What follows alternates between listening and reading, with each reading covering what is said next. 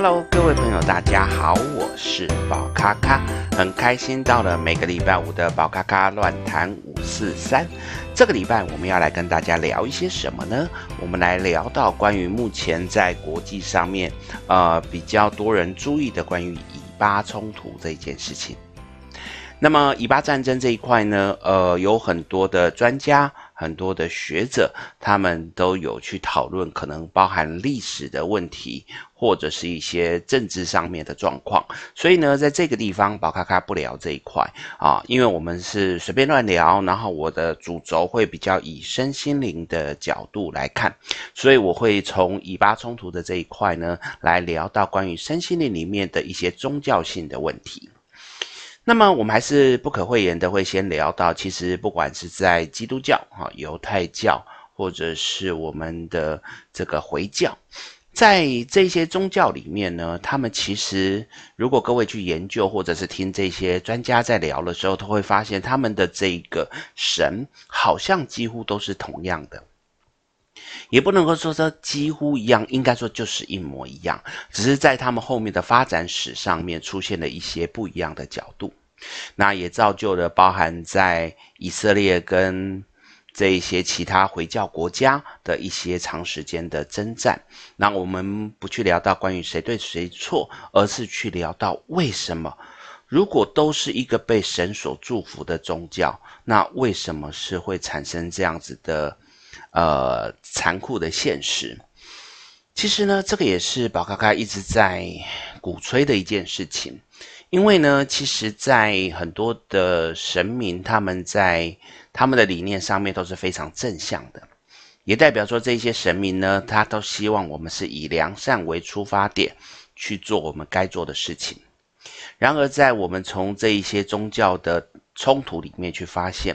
其实这里面最大的问题都还是来自于人。宗教是什么？宗教其实就是由人。在信仰的这一个前提之下，所创造的一个有制度的一个，嗯，一个教会或者是一个派别。那么在这个过程当中，这些信仰在最原始其实是没有什么太多限制的，而这些限制应该也是由后人这一些呃长老啊，或者是这一些教宗，好，这一些上师。啊，甚至是先知，他们所去把它名列出来，而在名列出来的过程当中，因为大家为了要去让下面的信众可以更有约束力，所以他们就会用神的力量或者神的角度去讨论到一些关于制度的概念。这些制度是否为当初这一些神明所，呃，所去教。叫我们去遵守的这个不一定，但是因为这一些我们讲的先知或者是我们的这一些神父，呃，他们在这个过程当中，因为受到了很大的崇敬，所以呢，他们说出来的话，他们说这是上天的讯息，那后面的人也就跟着往下去传接。当然，这当中间还有牵扯到一些关于在呃这个宗教信仰里面的一些制度。啊、包含的是我为了要可以持续的保有这样的权利，那所以我在承接的过程当中，我就会把这个权利呢不断的扩张，让下面的信众可以被我所约束。这个约束如果是约束我们往好的方向走，往良善的方向走，我觉得这个没有不好。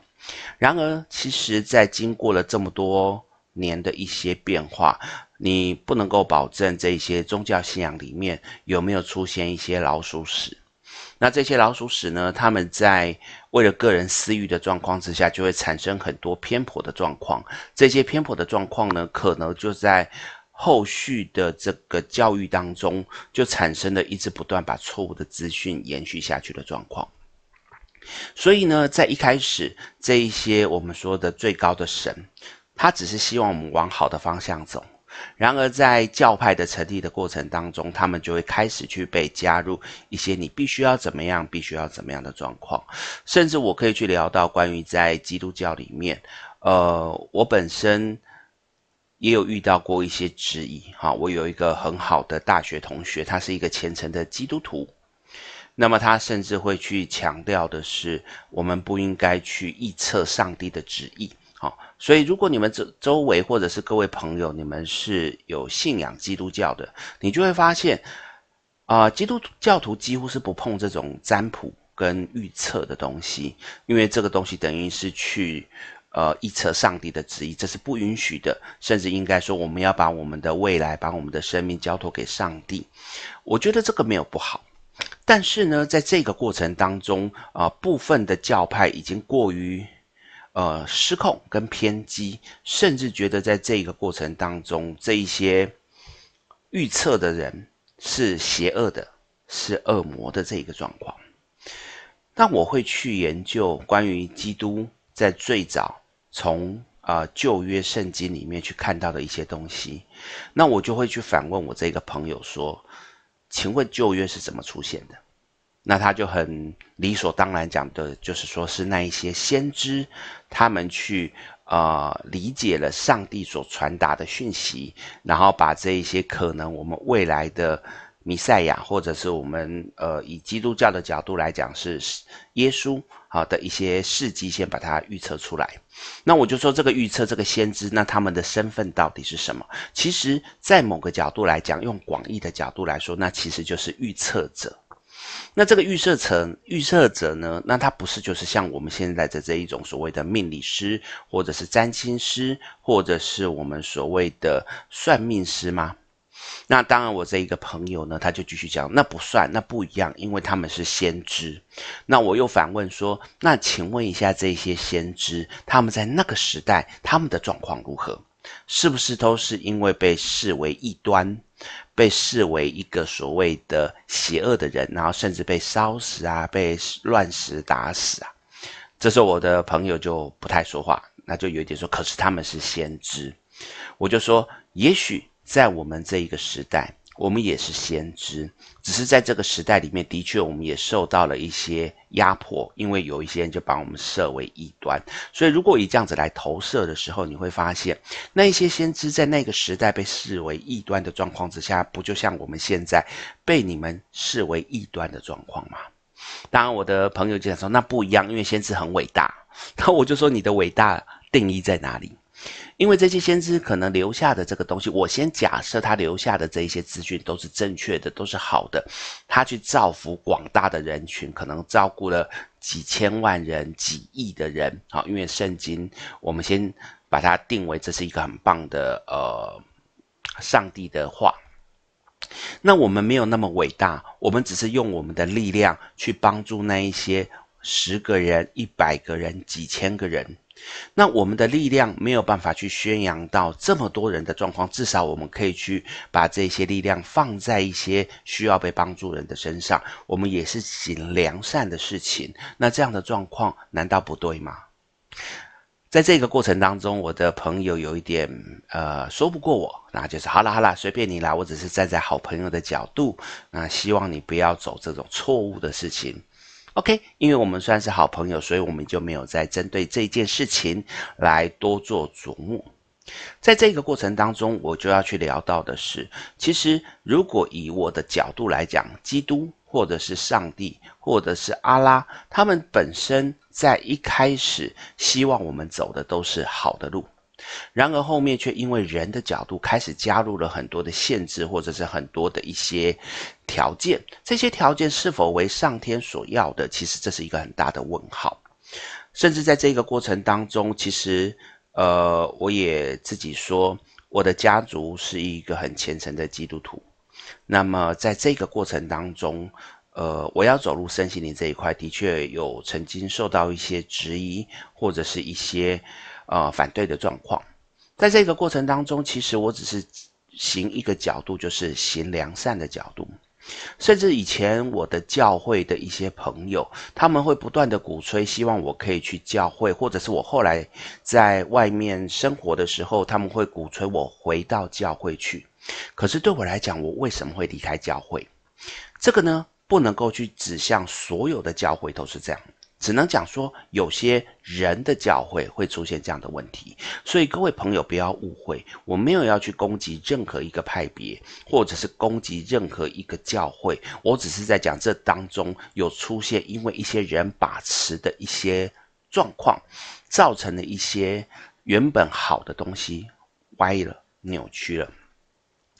那这里就会聊到当初，其实我一直到大学的时候，我都还会去参加一些教会的聚会。后来呢，我却发现了教会里面有很多表面上说神爱世人，一些良善的东西，鼓励我们怎么样怎么样要去帮助别人，结果实际上他们在下面都做一些。呃，勾心斗角的状况，甚至有人会私底下跟我讲说：“你不要去靠近谁，他其实是不好的人，他可能会怎么样怎么样怎么样。”好，一个人这样对我说 A，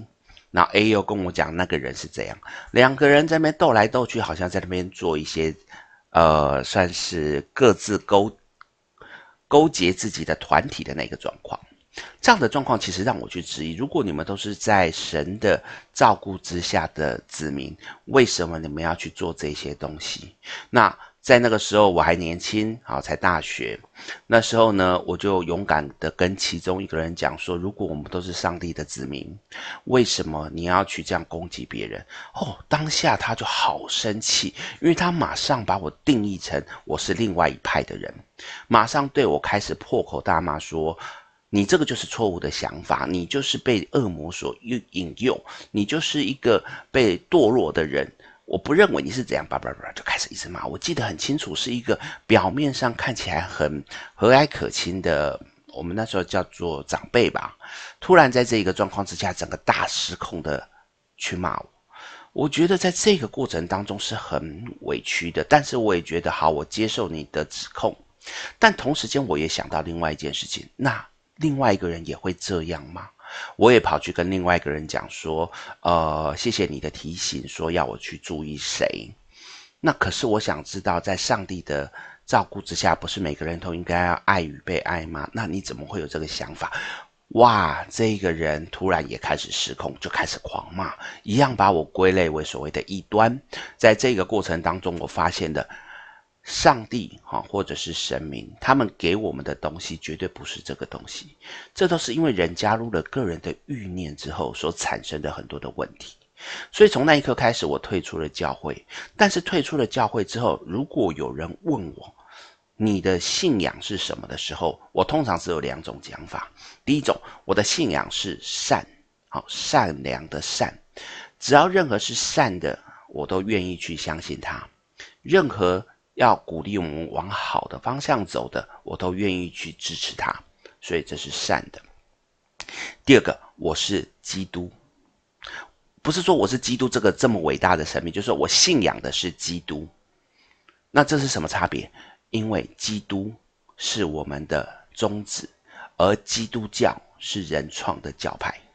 所以呢，我常常会鼓励我的学生或鼓励一些朋友，我们可以去信仰基督。但不要去接触基督教，我们可以去了解佛学，但不要去碰佛教。那我们去知道回回教里面他的原本阿拉他的真真旨，他希望我们的旨意，但不要去介入到回教的概念里面。所以我个人对于教派的这个东西，我没有到讨厌，我只是保持距距离，那就是敬而远之。对我来讲，每一个教派在最原始的角度都是好的，然而却因为有太多人的因素，而导致了很多的这一些错误的偏颇。所以再回到以巴冲突里面，其实在这里面到底里面他们在强调的所谓的圣战，或者是里面所说到的一个对错问题，到底是不是？真的，那我也不知道，因为我不是这一块的专家，我只能够说，其实我所看到的是，站在良善的角度，的确是没有必要去做这样的斗争。当然，我不是他们，我不是以色列的人，我也不是回教的人，所以我不确定说他们在这个过程当中有多少的仇恨。那当然，我们看到很多历史学家或者是政治学家去聊到关于在这一块圣地里面。的那一些恩怨情仇，那我也不可否认的，因为的确当初啊，犹太人他们需要一个地方来回到他们的家这样子的概念，所以产生了很多的斗争。但是记得，我今天不是来跟各位聊到关于以巴战争，只是想要借由这个东西来跟各位分享。其实我们常常有很多良善的事情，却因为人的关系产生了很多的分歧，产生了很多的。对立，这是很可惜的事情。我相信这都不是原本那一些神灵所希望我们做的事情。所以在这个地方，我会跟我自己讲说，持续去信仰良善的这一件事情，而不被我们的宗教框架。框住，这是我个人的认知，也把这样的角度呢跟大家分享，希望大家可以在啊、有空的时候可以去思索一下，去研究一下，而不是人云亦云。为什么我突然讲到人云亦云呢？因为包含很多的宗教，它的条例其实不一定是上天所给的，它可能是后人所把它创造出来的，包含我们刚才聊到的，在基督教里面。他们对于所谓的预测的这件事情是有极大的反弹，在这个过程当中，其实我去研究，当这个从旧约一直到新约的时候，其实里面对于关于所谓的不要去预测的这一件事情，似乎没有太多的讯息。当然，有一些人会提出一些证据说，你看不可以这样，不可以那样。可是这个东西也是人写的，这一些圣经不管是旧约新约都是人写的。在这个过程当中，这件事情被扩大、被严重的被拿出来讨论的状况，根据我的研究，哈，当然我的研究不一定是正确，但是我觉得这是有可以去依循的一个思考模式，就是在我们的罗马帝国时代，那个时候呢，我们还是有政教合一的时候，那时候呢，尤其在那时候的罗马帝国，他们呃教宗。他们认为，在他们的东方那一些异民族，他们呢抢了他们的圣殿，所以他们发起了将近两百多年的十字军东征。好，这个历史都查得到十字军东征的这件事情。那这件事情呢，在东征的过程当中，除了那些皇宫贵族，其实我们都知道，他们在东征的过程当中，他们的心态不一定真正的是为了上帝，他们也许在这个过程当中，我开个玩笑讲，抢钱、抢粮、抢娘们儿。那种的态度，他们想要去获取他们的利益，可是对于那些基层的士兵或者是那一些农民，他们根本没有这个想法，他们只是被鼓吹所谓的为上帝去付出你的生命，为上帝去把那一些异民族杀掉，让他们业力平衡。可是，在他们的心目中，真的有那么伟大吗？不一定，也许只是被逼的。所以对他们来讲，他们在这个过程当中，其实是带着恐慌的心去面对。而在那个时候，我们的十字军东征往东边前进的时候，刚好差不多，好、遇到我们的呃吉普赛人的世界迁徙，第二次迁徙，在这个过程当中，刚好在大概是在呃中亚的那一段那一个区块，他们有遇到，在遇到的时候呢，你想想看，你是一个对于。明天的战争感觉到恐惧恐慌的状况，这时候有人跟你讲，他帮帮你预测明天的状况，结果预测出来你明天可能会战死沙场。请问各位朋友，你会怎么做？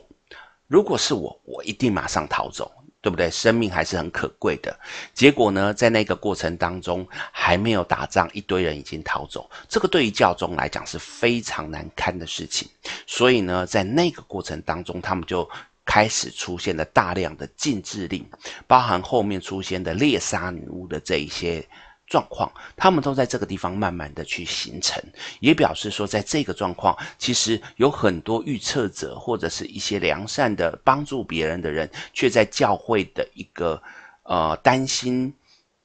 包含战败，或者是担心这些人抢了他们的风头，然后呢，就产生了大量的烧杀的这一个状况。